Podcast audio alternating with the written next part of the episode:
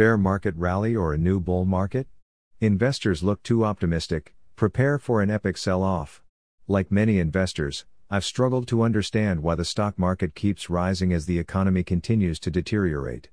Frankly, this stock market is looking more and more like a house of cards built on a crumbling economic foundation. Yet on TV, I'm constantly hearing experts say, the stock market is not a reflection of the economy. The stock market reflects what the economy will look like in the future. Let's review. When it became clear the worst of the initial sell off was over, some experts claimed the stock market was looking past a terrible second quarter. As the market continued to rise further, the story evolved, experts claimed the market was looking six months ahead. Now, indexes are so high, in the initial phases of a worldwide pandemic and recession with no end in sight, pundits claim investors are now looking 12 months or more into the future.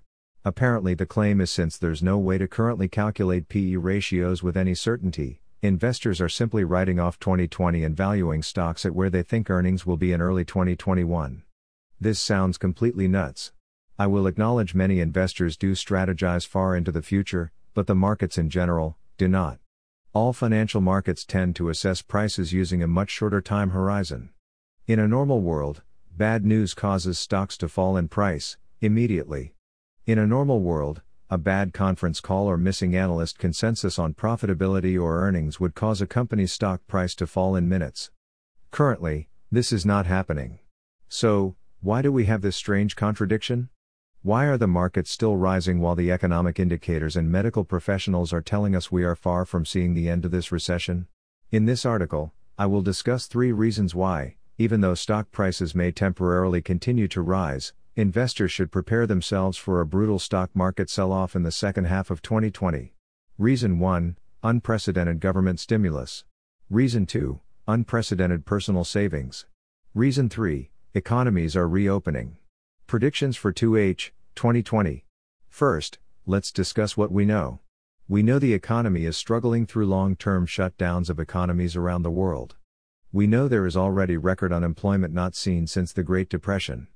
We know we have a never before seen virus and we know we won't see a vaccine for a year or more.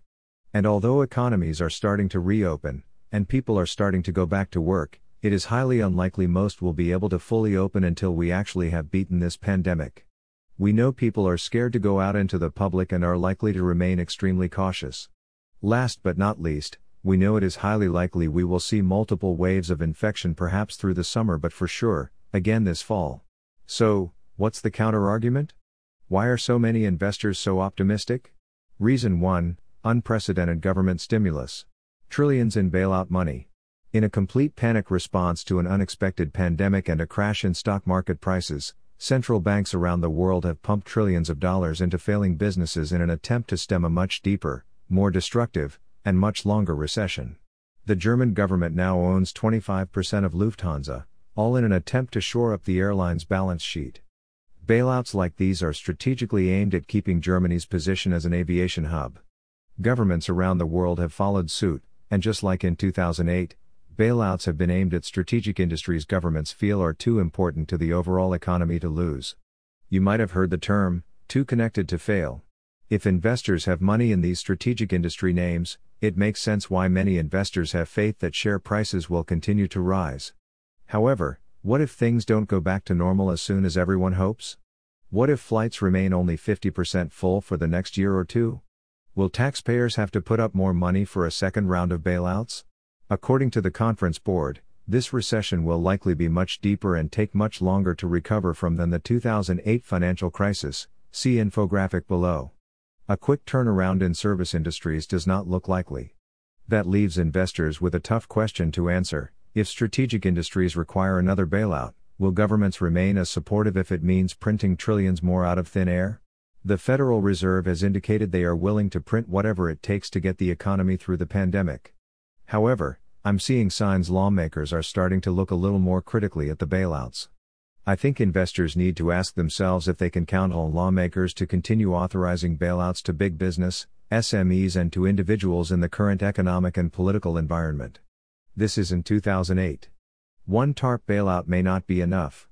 If the pandemic lasts, governments may have to approve bailout after bailout after bailout. No doubt, If investors believe they can count on lawmakers to keep propping up failing corporations and central banks will continue to print money for corporate bailouts indefinitely, then I can see why an investor might believe markets will be pushed higher. Near 0% interest rates. Interest rates are historically low.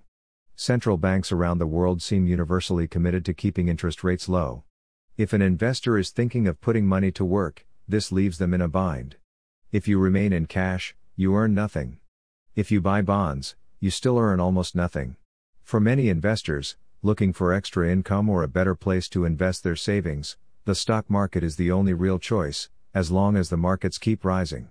For now, investors seeking better returns will push market prices higher, at least until the bear market resumes.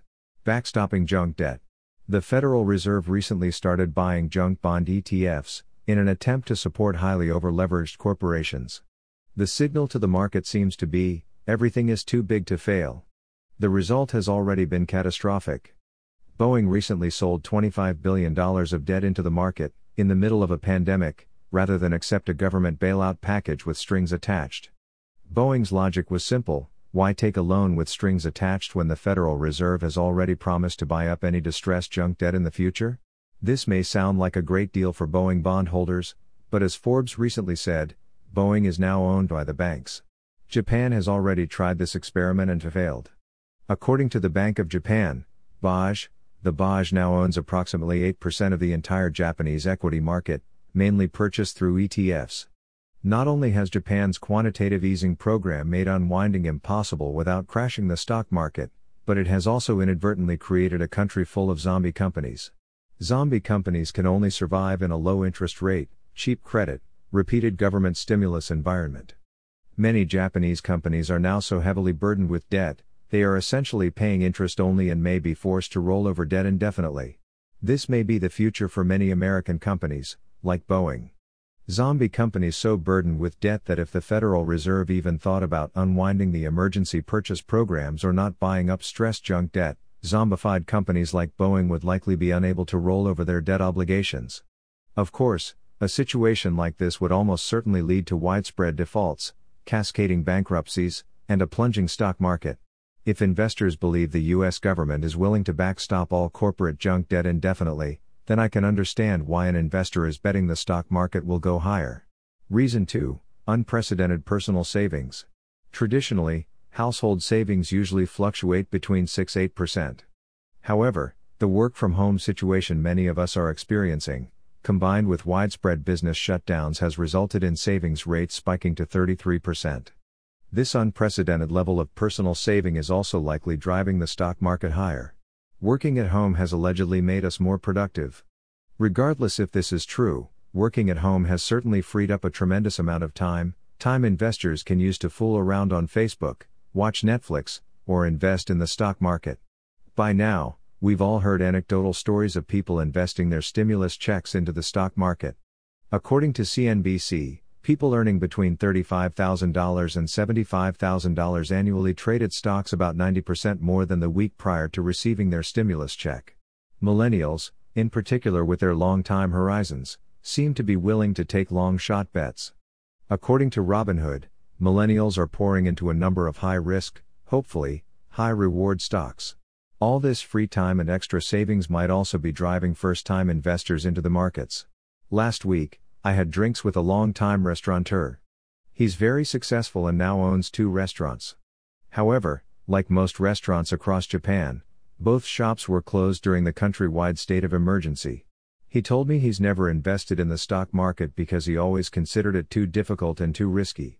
However, with all of the free time he's recently had on his hands, he thought he'd give investing a try. He told me he was surprised how easy it is to make money on the stock market and how he regretted not getting into investing long ago. I've personally never found investing particularly easy, even though I owned my own fintech company and worked in the investment industry for many years. However, as long as the markets believe new investors will keep pouring into stocks and millennials will keep taking long shots on beaten up companies, then I can understand why investors believe the stock market still has room to run. Reason 3 Economies are reopening. I honestly believe this is another solid reason investors are pinning their hopes on. I think there is some chance investors who believe in a rapid, widespread reopening might have a point. After all, Trump says he won't shut the economy down again, even though he has absolutely no legal say in the matter, states have the final authority. People are getting sick of the shutdowns. In fact, those who own or work for businesses that directly interact with the public are getting desperate, understandably so.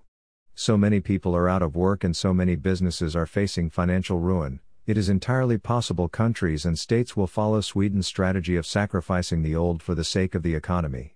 Many people seem done with social distancing. Over the weekend, restaurants and bars were packed here in the entertainment districts in Osaka. Virtually no masks and definitely no social distancing was observable as patrons packed themselves, shoulder to shoulder. I get it. Businesses are starting to make money again. Of course, I'm relieved for the business owners and their staff. Relying on the government to help pay bills is scarier than serving tables in a busy, potentially virus filled restaurant. But, busy businesses without adequate social distancing and other sensible precautions will simply lead to another spike in infections. Then what? What will local governments do? Shut down? Impose restrictions? Cover up numbers? Let the virus rampage through the population?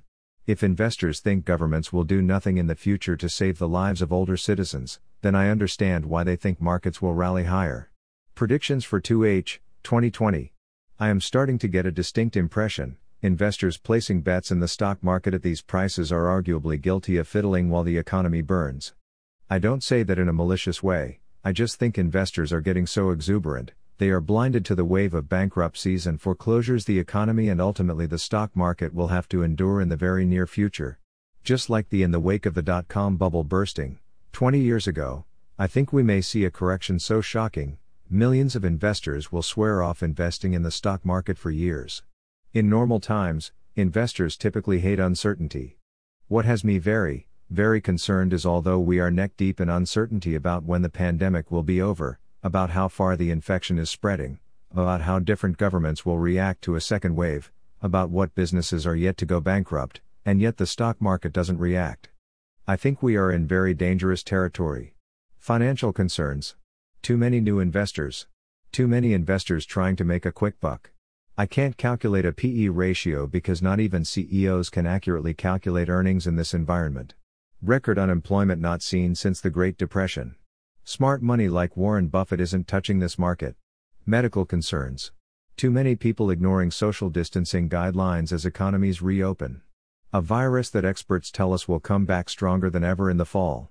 A year or more before a vaccine can be created, tested, and distributed around the world. Political concerns. A U.S. election in November with an uncertain result.